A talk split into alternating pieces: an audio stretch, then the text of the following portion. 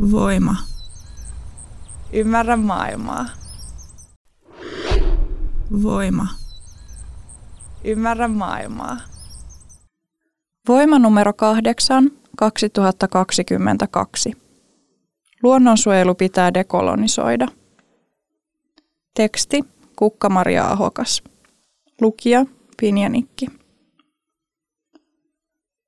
Suomi suojelee Tenojoen lohia kieltämällä perinnekalastuksen saamelaisilta. Päätöksen taustalla näkyy kolonialismi. Yhdistyneet kansakunnat valmistelee uutta toimintakehystä, joka määrittäisi suuntaviivat sille, miten elonkirjoa suojellaan. Käytännössä kansallisvaltiot kannattavat suojelualueiden lisäämistä.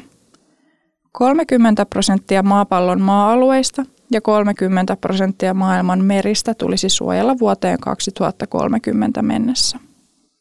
Hyvää tarkoittava pyrkimys voi kuitenkin aiheuttaa vahinkoa alkuperäiskansoille ja paradoksaalisesti myös luonnolle, kertoo ympäristön suojelua edistävä siemenpuusäätiö tuoreessa julkaisussaan Luonnonsuojelun dekolonisaatio. Luonnonsuojelu näyttää jääneen käsittelemättä kolonisoivien kansojen historian kirjoituksessa, julkaisussa sanotaan. Tenojoen kalastuskielto on kuvaava esimerkki pulmallisesta suojelupäätöksestä.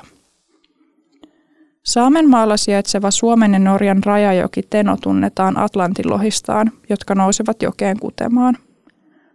Aikanaan Tenon Atlantin lohikanta oli yksi suurimmista, mutta lohen elinalueella Barentsin merellä on parhaillaan käynnissä suuria muutoksia, jotka linkittyvät ilmastonmuutokseen ja liikakalastukseen – sen vuoksi Atlantin lohen kanta on heikossa tilassa. Viime vuonna Suomi ja Norja päättivät suojelun nimissä kieltää kalastuksen kaikilta, myös saamelaisilta. Se tyrmistytti saamelaiset. Emme voi puhua vain oikeuksista, mutta emme myöskään vain suojelusta. On tärkeää painottaa, että on kalastettava kohtuudella ja pyrittävä kohdistamaan kalastus niihin lohikantoihin, jotka voivat paremmin – saamelaisneuvoston puheenjohtaja Aslak Holmberg kertoo. Hän on yksi Siemen puusäätiön julkaisun kirjoittajista. Perinteinen joen käyttöoikeus on kuulunut saamelaissiidoille eli kylille, jotka ovat itsenäisesti säädelleet kalakannan kestävyyttä. On osa Suomen valtion kolonialistista politiikkaa kieltää erot kansan sisällä ja kiistää, että saamelaisilla on historiallisia oikeuksia alueisiin – nyt ministeriö sanelee ylhäältä alaspäin, miten pitää suojella, ja saamelaiset saavat kommentoida. Alkuperäiskansojen perinteet huomioitava. Saamenmaalla sijaitsevien niin kutsuttujen valtionmaiden legitiimi hallitsija ei ole metsähallitus, vaan saamelaiset. Lohikannan samoin kuin muiden luonnonvarojen kestävyys taataan yhteisöjen määrittämän säätelyn keinoin, Holmberg sanoo. Tenon tapauksessa kalenteriin sidotut kalastusluvat tekivät tämän luonnonsuojelukäytännön tyhjäksi. Holmberg ottaa toisen esimerkin metsästyksestä. Valtionhallinnosta, mitä ilmeisemmin eteläisen Lapin leveysasteelta, käsin määritelty riekonpyyntikausi alkaa pohjoisessa liian aikaisin. On epäreilua lintuja kohtaan, että metsästyskausi alkaa, kun riekonpoikaset ovat vielä liian pieniä ja apuna käytetään koiria – me katsomme, että vasta lokakuun tienoilla riekkoja olisi kestävää metsästä, emmekä me käytä koiria. Valtion toimissa kuultaa vanhentunut länsimainen luonnonsuojelukäsitys, jossa jokin alue suljetaan linnoitukseksi, jonne edes alkuperäiskansat eivät saa mennä. Rivien välistä voi huomata myös alentuvan suhtautumisen alkuperäiskansaan. Valtiovallan pitää suojella tenoa, etteivät saamelaiset vain pyytäisi kaikkia lohia. Samanlainen näkemys vallitsee Siemenpuusäätiön julkaisun mukaan monessa muussa maailman maassa.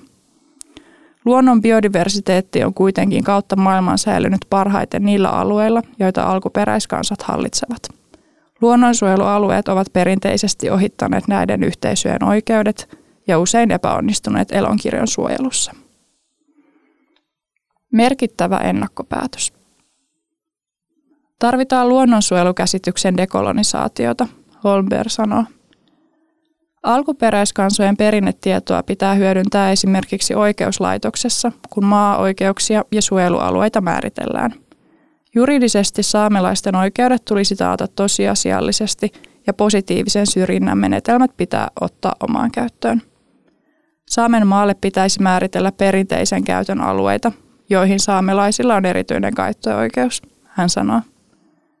Tenolle muutos on todennäköisesti tulossa. Korkein oikeus teki tänä vuonna merkittävän ennakkopäätöksen saamelaisten hyväksi, kun se jätti syyttämättä saamelaisia kalastajia, jotka rikkoivat tarkoituksella Tenon sivuvesiä koskevaa kalastussääntöä. Kalastajat halusivat viedä asian oikeuteen itse saadakseen asian linjauksen. Korkein oikeus hylkäsi kaikki syytteet ja totesi, että kalastuksen rajoitus on ristiriidassa saamelaisten perustuslaillisten oikeuksien kanssa. Mikäli pidit kuulemastasi, voit tukea meitä liittymällä Voimajengiin osoitteessa voima.fi kautta Voimajengi. Mikäli pidit kuulemastasi, voit tukea meitä liittymällä Voimajengiin osoitteessa voima.fi kautta Voimajengi.